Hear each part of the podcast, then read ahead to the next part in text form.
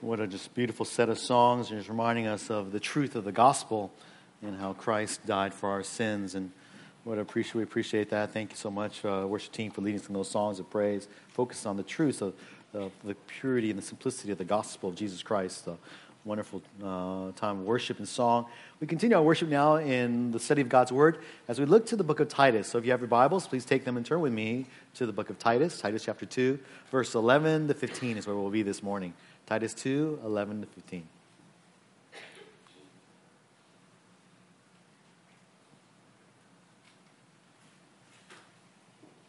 And this morning, uh, though our text will be primarily from 11 to 15, I want to read all of chapter 2. This will be the last time we're in chapter 2. Uh, we're going to go to chapter 3 next time. Uh, and so, uh, to give us one last opportunity to look at the whole context of this, of this chapter, and particularly the context of these verses that we're going to look at today, uh, I want to read chapter 2, all of it. So it's been familiar with to you, and I trust it's been, uh, these words have struck home for you. In the Word of God, we read these words from the Apostle Paul to Titus. But as for you, speak the things which are fitting for sound doctrine. Older men are to be temperate, dignified, sensible, sound in faith, in love, in perseverance.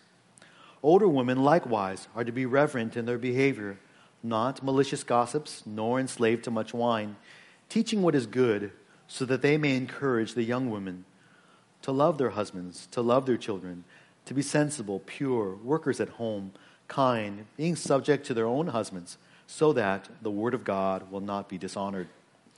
Likewise, urge the young men to be sensible. In all things, show yourself to be an example of good deeds, with purity in doctrine, dignified, sound in speech, which is beyond reproach, so that the opponent will be put to shame, having nothing bad to say about us. Urge bondslaves to be subject to their own masters in everything, to be well pleasing, not argumentative, not pilfering, but showing all good faith, so that they will adorn the doctrine of God our Savior in every respect. Verse 11 For the grace of God has appeared, bringing salvation to all men, instructing us to deny ungodliness and worldly desires, and to live sensibly, righteously, and godly in the present age looking for the blessed hope and the appearing of the glory of our great God and Savior, Christ Jesus, who gave himself for us to redeem us from every lawless deed and to purify for himself a people for his own possession, zealous for good deeds. These things speak and exhort and reprove with all authority. Let no one disregard you. Let's pray one more time. Father, thank you for your word your word is truth. We pray that as we preach your word this morning, hear your word this morning, may your spirit cause your word to go forth. Father, may you cause us to hear exactly that which you wish us to hear in your word, to understand this, this text, this uh, key text in the book of Titus. Help us understand its, uh, not only its meaning, but to understand its significance for how we ought to conduct ourselves in this age. Lord, we pray that you would, uh, that your Spirit would cause us to be not just hearers of the word, but doers of the word as well. Lord, we pray that as we study your word, may we grow in a greater appreciation as, as we renew, renew our look at the gospel of Jesus Christ. May you cause us to love you more as we understand how much you have loved us. Lord, we pray these things uh, for your glory, for the building furtherance of the building up of your church. In Jesus' name, amen. Amen. Well, as many of you may recall, at the beginning of our series on Titus, I began with a very practical yet theologically significant question.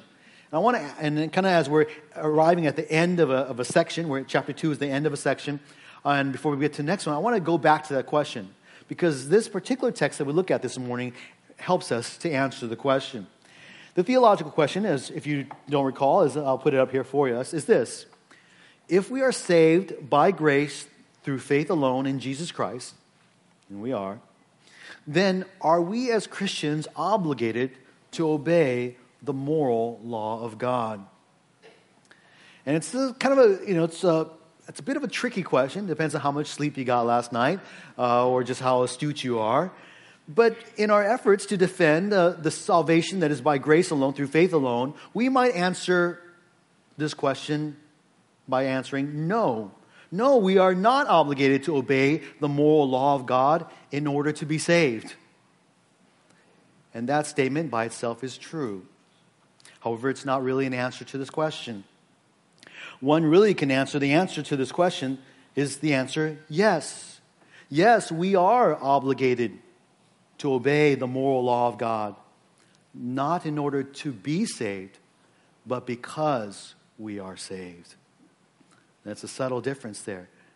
We, as Christians, as followers of Christ, are obligated to obey God's law, the moral law of God. We're to follow Christ's commands because we have been saved by Him. In fact, that's what He teaches us in the Great Commission. To, as we're disciples of Jesus Christ, when He told us to make disciples, what did He tell us to do? To not baptize people, but then to teach them to, when they feel like it, keep the commandments of God? No, it's teach them to keep the commandments of God, to keep, to keep His teachings. And that's what we are called to do. We're to be, as Christians, we're followers of Christ. We're to follow Him. We're to obey His word, obey His commands as we come to understand them in the Scriptures. In fact, we are to do so because, not because we're out of a, necessarily out of a debt, though we do have a debt to Him, not because we have to, but because we love Him. Jesus, uh, Jesus says in John 14, 15, if you love me, you will keep my commandments. We as Christians are obligated to keep the moral law of God because we love Him, because we understand what He has done for us, that He saved us. That, in short, is really the theme of today's passage. This is, that is, we obey Christ and pursue holiness because the grace of God has appeared to save us from our sins. And in Titus chapter 2, which we've been looking at, Paul has, has, exhorted Titus, first and foremost, to speak the things which are fitting for sound doctrine. Things that, are, that fit, that flow out of, that are consistent with believing in the gospel of Jesus Christ. And he went on to proceed in verses 2 through 10 to explain conduct that is befitting sound doctrine. And for whether, no matter who you are, whether you're an older man, an older woman, a younger man, a younger woman, or a slave, no matter your stage of life, no matter your circumstances in life, we are all to conduct ourselves in a manner befitting of the gospel of Jesus Christ, befitting of Christ, befitting of sound doctrine that we have believed upon.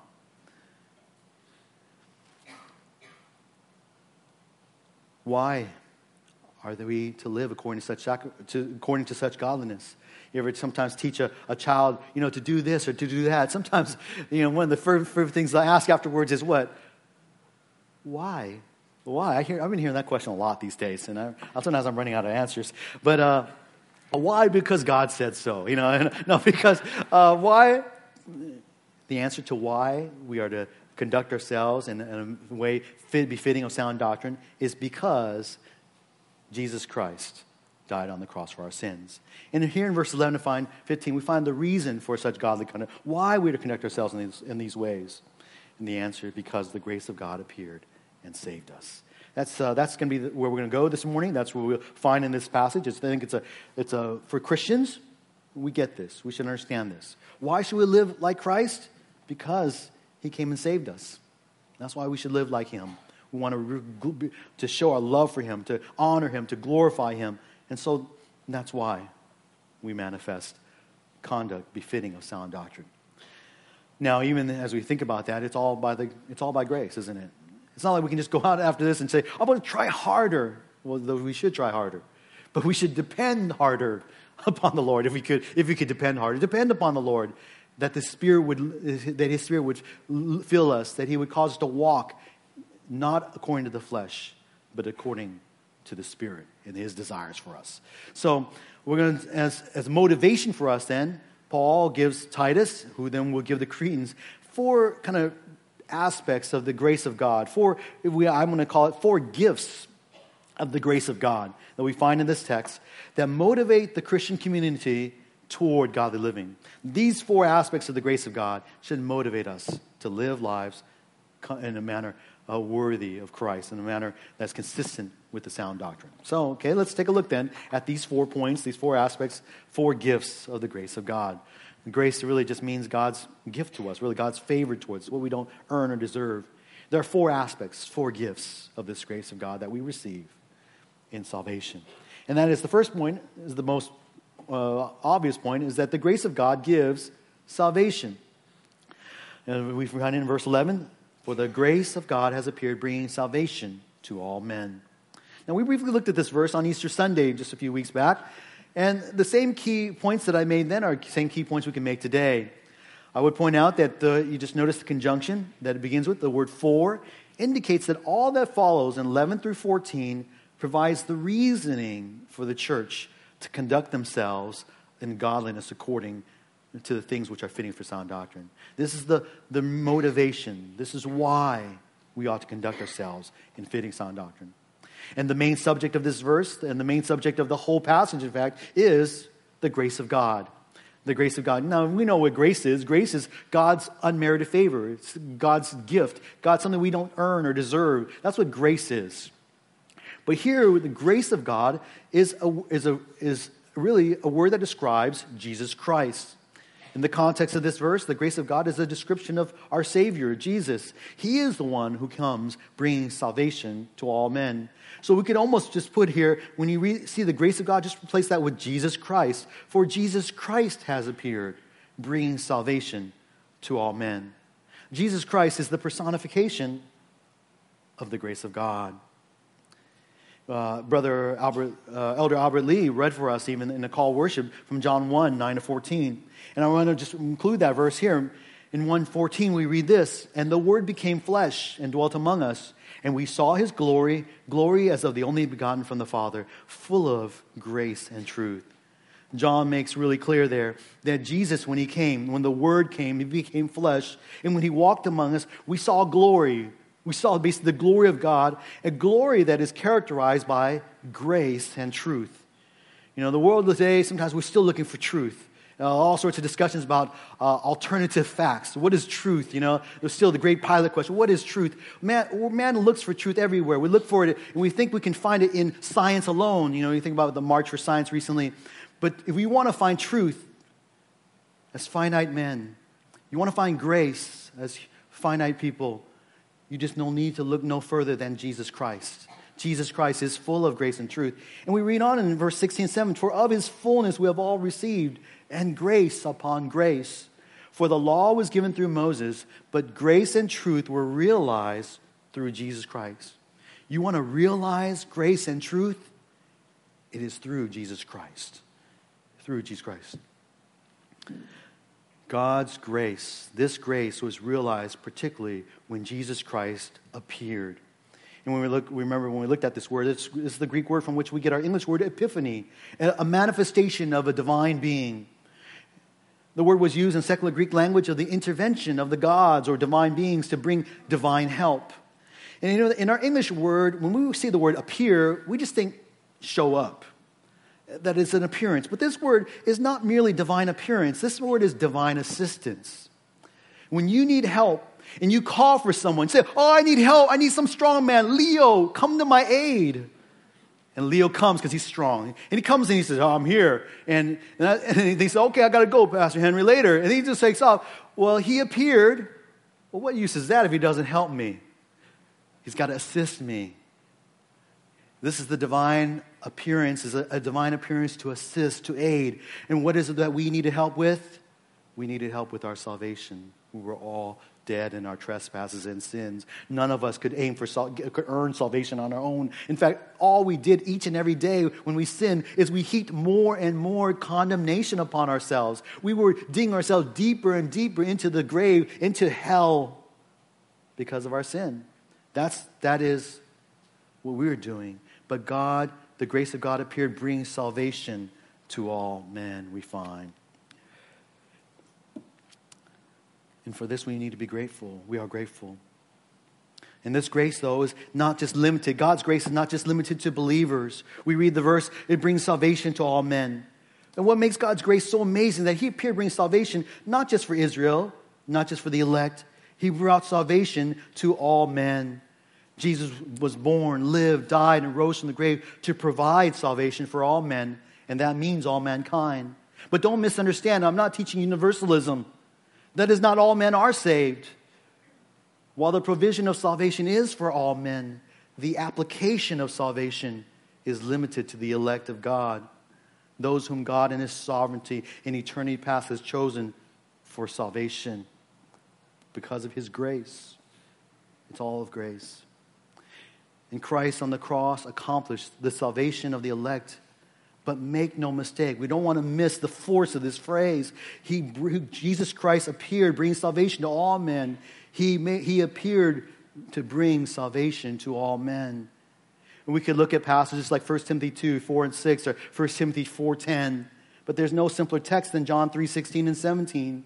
For God so loved the world that he gave his only begotten Son, that whoever believes in him should not perish, but have eternal life.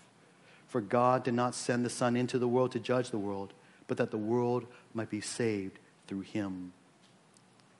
God sent his Son not to judge the world when he came, God sent his Son to save the world. You know, tell you the truth, if, we st- if you could just, we could just stop and grasp this truth of the grace of God brings salvation, gives salvation, and meditate on this truth, and we would, that should be enough for us to reason enough for us to live in accordance with that which is fitting for sound doctrine. That we should pursue godly lives because Christ saved us. if you have salvation through Christ, a salvation that is all of grace, it's not because you showed up here this morning, it's not because you prayed a prayer, it's not because you are going to do good works or you've done good works. It's not because of what a great family you're going to raise. It's not because of what wonderful Sunday school lessons, what kind of, uh, how many people you've led to Christ. None of those reasons are the reasons why He saved you. It is all of grace.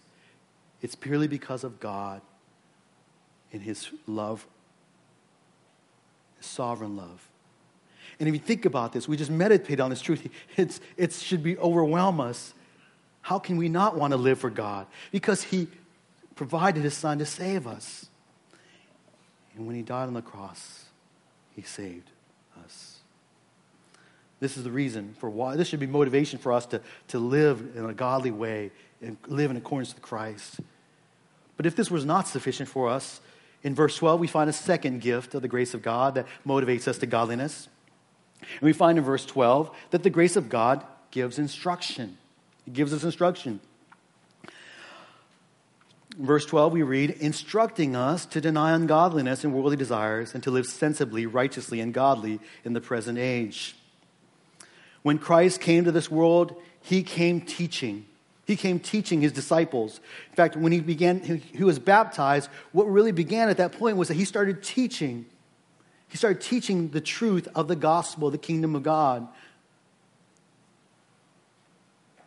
In his appearance back then, his appearance then as it was full of instruction to disciples, and it continues to instruct his disciples today. This is a present tense participle. It's instructing us, even, instructing the Cretans and, and Titus and Paul, and instructs us today. The us here is, is refers to the Christians. Paul is talking about him, all Christians, himself, Titus, the Cretan church, and all the believers as well. And what's kind of neat about this is that this word instructing is not the common word for teach. It's not like it's saying this is, well, these are the lessons or these are the points that he wants you to, to learn. But this idea of teaching is a word that is used of raising children. That is, we could translate this as bringing us up, raising us up, as if in children. Or ESV translation puts this, he's training us. When you see this word instructing, think a parent raising children. You know, wouldn't it be nice, parents, if you could just simply just tell your children, now be kind. And from that point on, okay, uh, and then you get make, make sure they repeat it to you. Now repeat after me. Be kind. Okay, good. Be kind. And then from that point on, they would always be kind.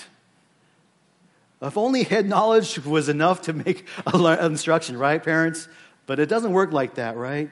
To be, to, as we have to train them, instruct them. It goes beyond conveying facts or teaching a lesson because it involves encouragement persuasion, practice, discipline.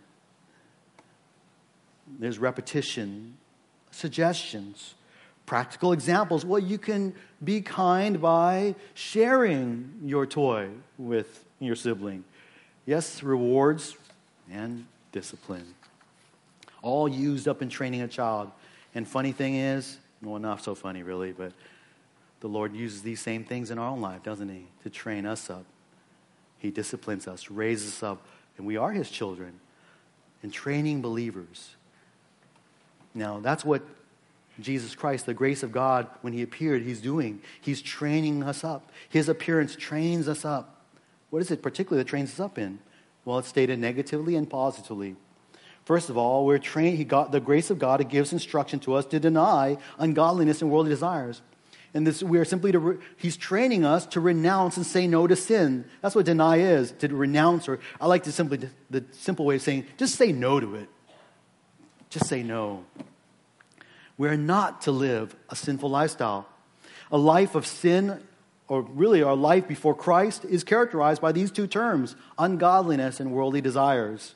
These are characteristics of a life without Christ. Ungodliness refers to a life that is devoid of God, a life that has no reverence for a creator, no fear of holy God. Such a one basically lives as if there is no God.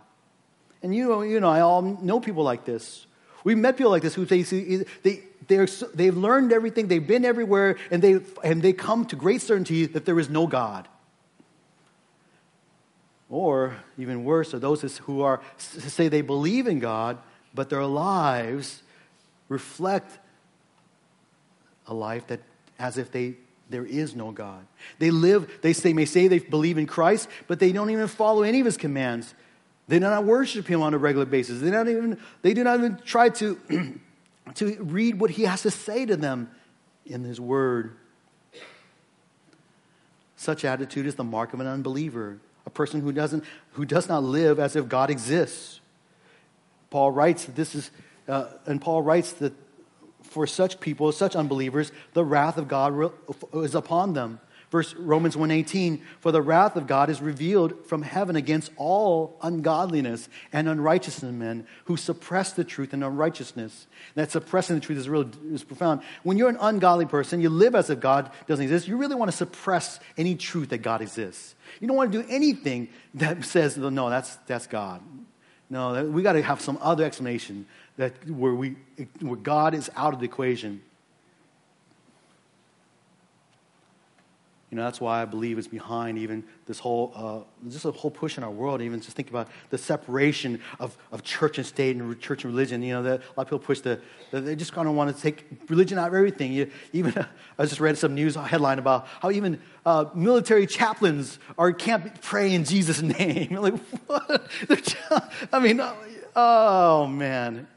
This, this, the foolishness that a world leads to when they want to deny the existence of God. Anyways, we move on. I'm going to just, you know, uh, digressing a little bit. But also, what characterizes our life before Christ, not only ungodliness, but worldly desires. Our life was characterized by worldly desires. Those are basically sinful desires.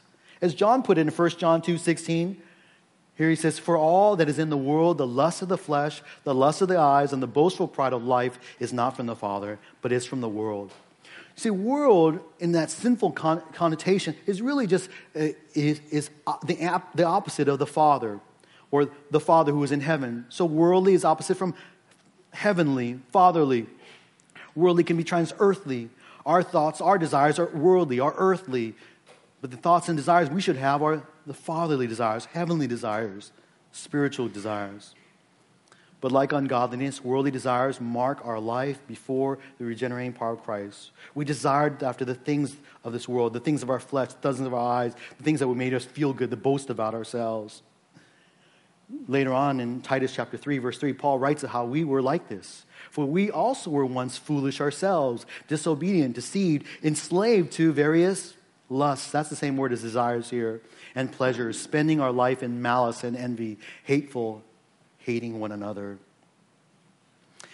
As brothers and sisters, as those who have been set free from worldly desires and lusts, Christ is training us to say no to those desires. That's our old life apart from Christ. Those are the things that led us to death. We're to say no in the power of Christ to those things.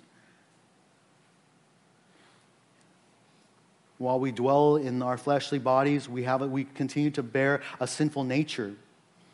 And that leads us, that leads us to sometimes we are resisting and fighting against temptation.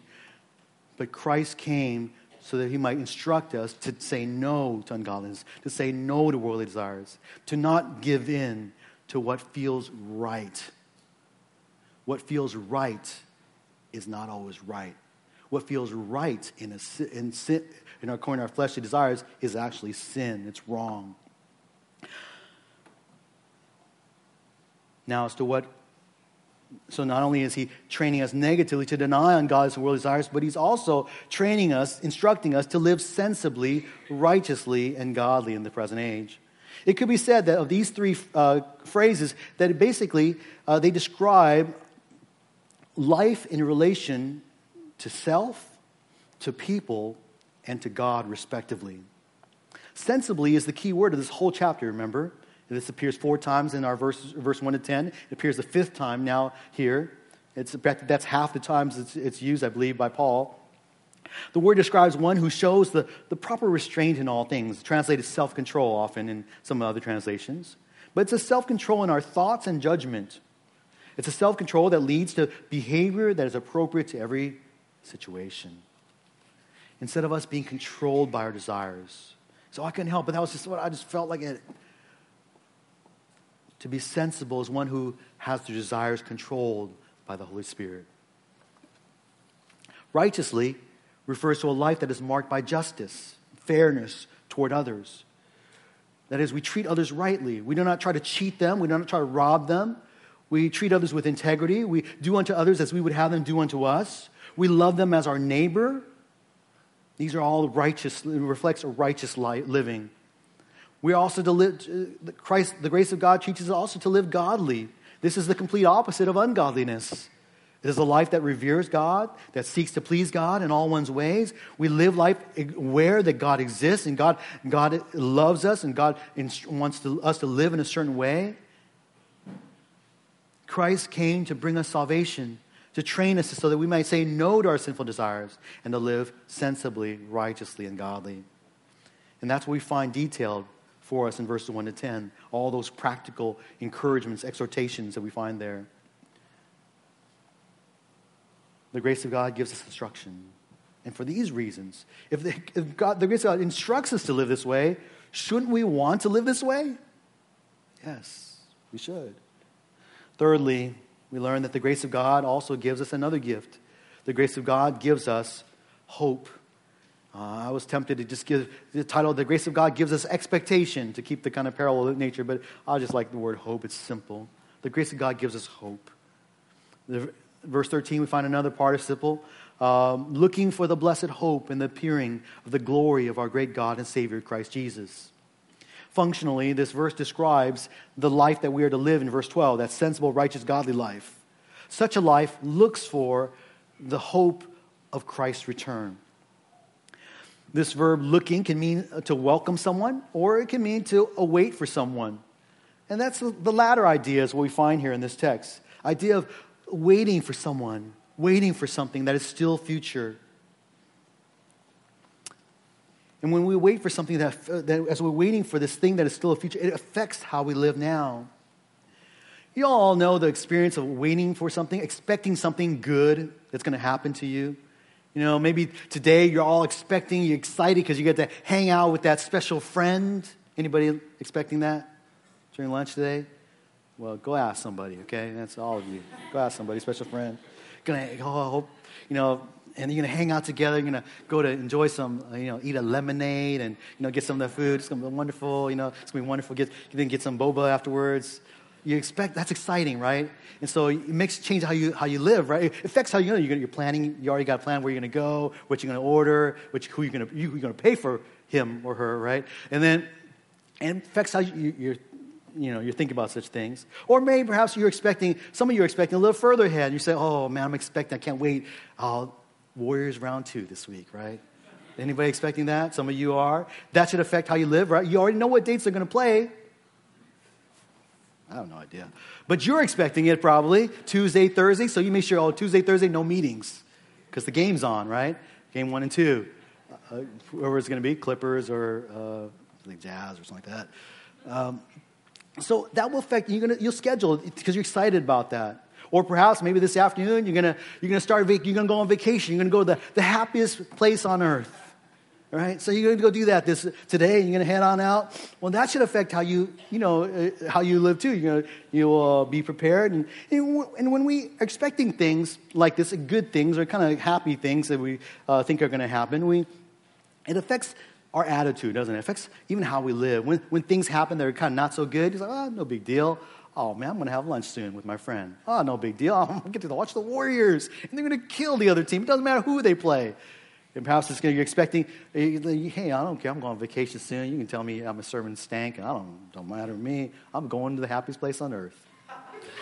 Uh, so it affects how we live.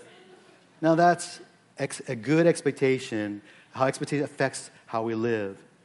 But how much more when the expectation is of the greatest thing that will ever happen in this earth when Christ returns? Are you expecting that? That should affect how we live. It should make us like, man, it, with bad things happen here on earth, they hate us because of the gospel. They hate you because of the gospel. They, you, you're going through trials because of sin. It affects how we handle those weights, the burdens of this life.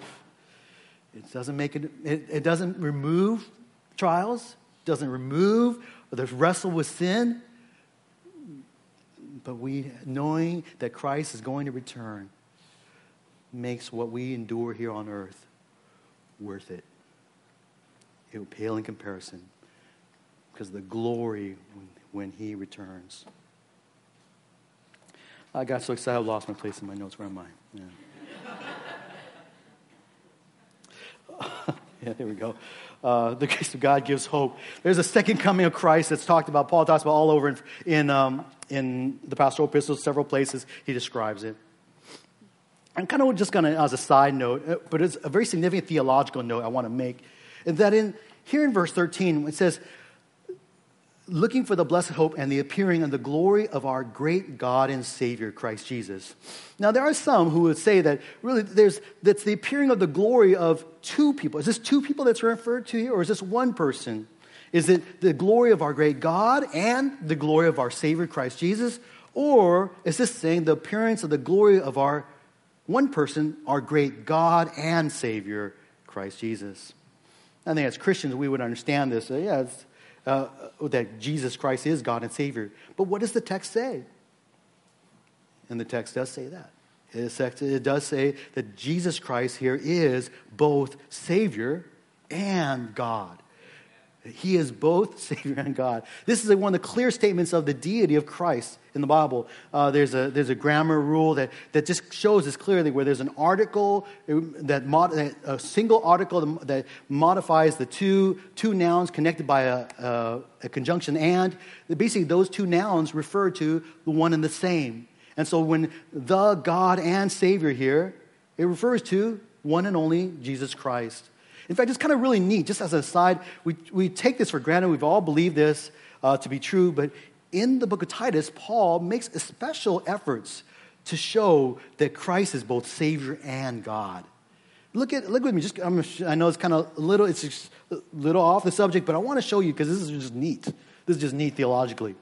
And wherever throughout Titus, in every three chap, all three chapters, Paul will describe God as our Savior, and then a verse or two later, he's going to say Christ is our Savior. So look at Titus 1 3. It says, the proper time manifested even his word in the proclamation with which I was entrusted, according to the commandment of God our Savior. So God is our Savior. God the Father is our Savior. To Titus, my true child in the common faith, grace and peace from God the Father and Christ Jesus our Savior. So God's our Savior, Christ Jesus our Savior. Now look at Titus chapter 2, verse 10 and 13. Again, we see that we are to adorn the doctrine of God our Savior in every respect and then verse 13, which is our verse here, talks about our Savior, Christ Jesus. So God's our Savior, Christ Jesus is our Savior. And then Titus 3 4, chapter 3, verse 4 and 6. When the kindness of God, our Savior, and his love for mankind appeared, that's talking about the great kindness of God the Father, right, who is our Savior. And then verse 6, whom he poured out upon us richly through Jesus Christ our Savior. Paul has made very clear in this, check, in this book of Titus that God is our Savior and Christ our Savior. And then on top of that, Jesus Christ is both God and Savior. So, I mean, I know that we're just preaching to the choir here, but this kind of for you to know that this is what the scriptures teach, give you a little uh, encouragement in your faith. The grace of God, but the point of application is the grace of God has given us hope and expectation of something greater and more glorious than anything we can experience in this life. Not your date this afternoon, not the Warriors championship we're going to see, not your vacation of a lifetime that's going to have this afternoon, but it's the most wonderful thing that we're all going to be eyewitnesses of, and that's the fullness of the glory of Jesus Christ, full of his grace and truth is going to be manifested. And he's going to be the one who we long to see all our lives, the one who makes everything right that's wrong with this world. It will be wonderful. Be wonderful. And that should motivate us to live for Christ, to conduct ourselves in godliness, because the grace of God has appeared. Uh, lastly, our fourth and final point, and the fourth gift of the grace of God we find in verse 14, that the grace of God gave himself. That gave himself. If I want to keep my, my pattern, I was going to say the grace of God gave, gives passion gives us passion, a passion. But we read in verse 14, Paul reminds here to, to Titus and the Cretan believers why Christ should be the most precious person in our lives, why his coming should matter more than anything else. Because this is the one who gave himself for us to redeem us from every lawless deed and to purify for himself a people for his own possession, zealous for good deeds. Here we find a clear statement of the work of Christ on the cross. He gave himself. Christ gave himself for us. He gave himself on behalf of us. So it's, a, it's sacrificial. This is talking about his vicarious atonement upon the cross. He died in place of us on the cross. Again, this is one of those places where you can just stop and just meditate on this. If, and if we could just meditate upon that and conduct ourselves in accordance with the gospel because of this truth, the point of the, the sermon is done. All of us have had people do sacrificial things for us, right? Maybe you've done sacrificial things. But when people do sacrificial things for you, maybe they give up time to spend time watching your kids so you can have some time to rest maybe they paid for a meal or a cup of coffee for you.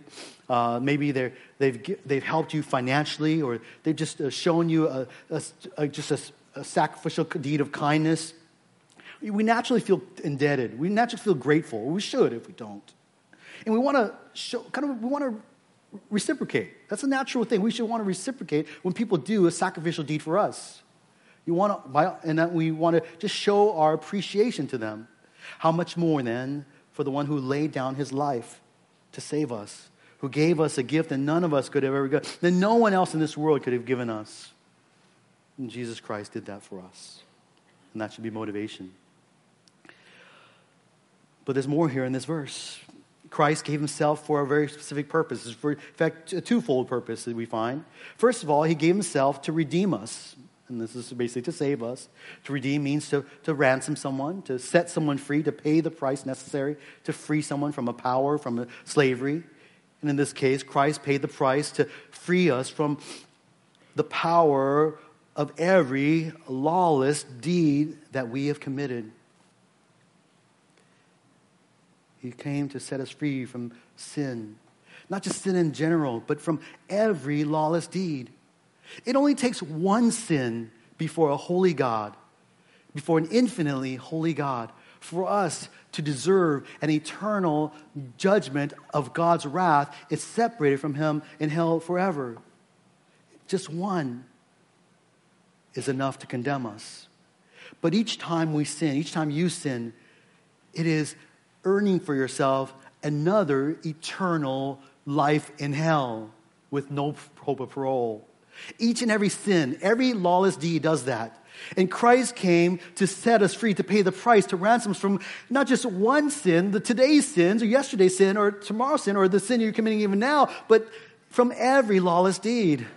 Every single time we act as if there is no law of God we need to obey. Every single time we sin, Christ came to redeem us, to ransom us from that penalty, the penalty of that sin. And that's precious. He paid for it with his own life, as we read in other places like 1 Peter 1 18 and 19 knowing that you were not redeemed with perishable things like silver or gold from your futile way of life inherited from your forefathers. Bill Gates cannot earn his way to heaven. He's a filthy rich man, full of money. Warren Buffett cannot earn his way to heaven with all his money. all the wealthiest men in this world cannot put their money together and earn their salvation for any, even one of them all of us, rich or poor, are bought and redeemed with one thing, with precious blood, verse 19, as of a lamb unblemished and spotless, the blood of Christ. All of us are bought, bought by the same blood. We're redeemed by the same blood of Christ, only his blood. So he came to, to redeem us, but also he came to purify us. Is the second purpose for his sacrificial death. That is to cleanse us, to sanctify us, to set us apart. He cleanses us for a special use. We, he cleanses us so that we might be a people for his own possession. You know, if you maybe you want to you you're thirsty, you know, you, you, have no clean dishes in your house. So you go out to your backyard. You say, oh, look, there's a cup that's in the ground there lying there. Oh, there's some snails and stuff like that. You just take it up and, and you just like go home and just pour some water. Oh, well, this is great, you know. No, before you can use it, you got to cleanse it, right? So that's, that's, that's a great illustration of our, our lives, okay? Uh, but it's much filthier than having a snail in it or a slug. Our lives were filthy because of our sin, but God picked us up clay vessels that we are, earthen jars, just, you know, clay pots. And He took us and He cleanses us from sin. He sets us apart so for His own use. This is my cup. This is my earthen jar. You are mine. And because we're His, He has us for a purpose. A purpose. He cleanses for this purpose so that we might be zealous for good deeds. That we might be basically passionate for good deeds, eager for good deeds, to do good works. The same truth is taught in Ephesians chapter 2, verse 10. For we are his workmanship, created in Christ Jesus for good works, which God prepared beforehand so that we would walk in them. Christ gave himself for us on the cross so that we would no longer be known for our lawless deeds, but that we would be known for our good deeds.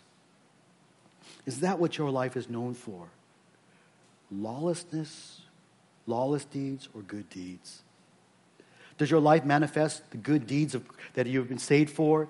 Are you manifesting in a love for God, a love for your neighbors, caring for them, being kind to them? Is it manifesting being obedient to Christ's commands to make disciples, to pray, to, to, be a, to, to long for the milk of the word? Or is our lives reflecting a desire to, in whatever we do, we do all to the glory of God? These and, these and many other ways that the scripture tells us are ways that are we do good deeds we're to do it not just on Sundays and Fridays when we're at church, but we're to do it when we go out in our workplaces, when we're in our homes, when we're in our community.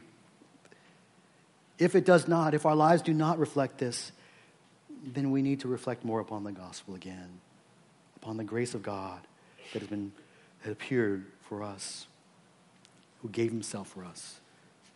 So we would be zealous, passion. What are you passionate about? Oh, I'm passionate about, you know. Sometimes you kind of, you know, we, to be pure creative, they're on their, you know, your Facebook or Instagram profiles. Oh, I'm passionate about strawberries and uh, New Zealand and, uh, you know, falling rain on the roof of my car. I, I love that. I'm passionate about those things. No, you know, sorry if that's you, okay? you know, I got like cats on mine, so all right, so it's just you know, if we could just put on, if, if we had a spiritual Instagram or Facebook profile, it's just say, I'm passionate about good deeds for Jesus Christ. You know, you know, that's what we should passionate about. That's my zeal. That's what I'm about. Uh, don't all, don't all of you get on Instagram, Facebook right now and start changing your profile, okay? But do that later on, okay?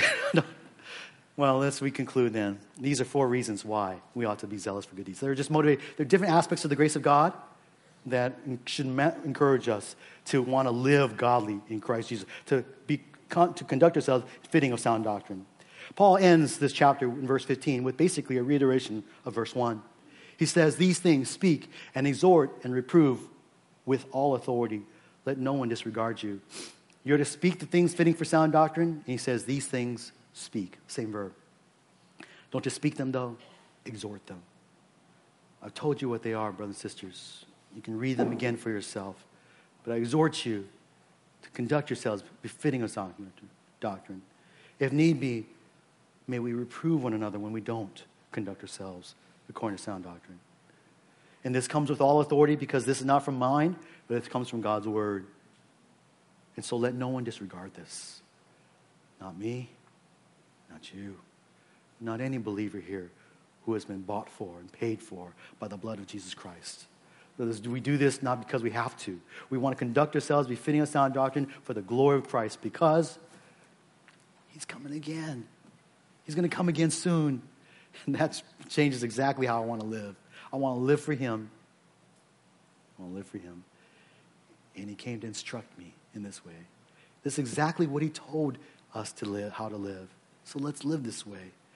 Let's say no to sin and say yes to living sensibly, righteously, and godly in this present age. And if we forget, just go back to the gospel. It's because Jesus Christ came to give us salvation. And he did it by dying on the cross in place of us. That's reason enough. Amen, brothers and sisters? Let's pray. Father in heaven, thank you for your word. Thank you for these truths. Thank you for the gospel of the grace of Jesus Christ. Thank you, Lord, that you loved us to send your Son to appear, bringing salvation to all men. Thank you, Father, that He came instructing us, teaching us how, to, how we can say no to ungodliness and worldly desires, and how we can live sensibly, righteously, and godly in this world. Father, we thank you, Lord, for the, the wonderful promise and the example of uh, the, the wonderful promise of the gospel that was accomplished on the cross when Jesus Christ gave himself for us. Our salvation is secure because of him. And Lord, because of that, our salvation being secure, we want to live. Our, we want to live for you. We want to live as, so that the world might know what Christ has done and who he is, that he is both Savior and God, that he calls all men to repent and believe. Lord, cause that to be our message as we go forth this week, wherever we go to lunch, to games, to, the, to, to, to our families, our, to work, to school, uh, even on our vacation, Lord. Cause us to be a people that manifests the gospel of Jesus Christ for the glory of Christ and the glory of you. These things we pray in Jesus' name.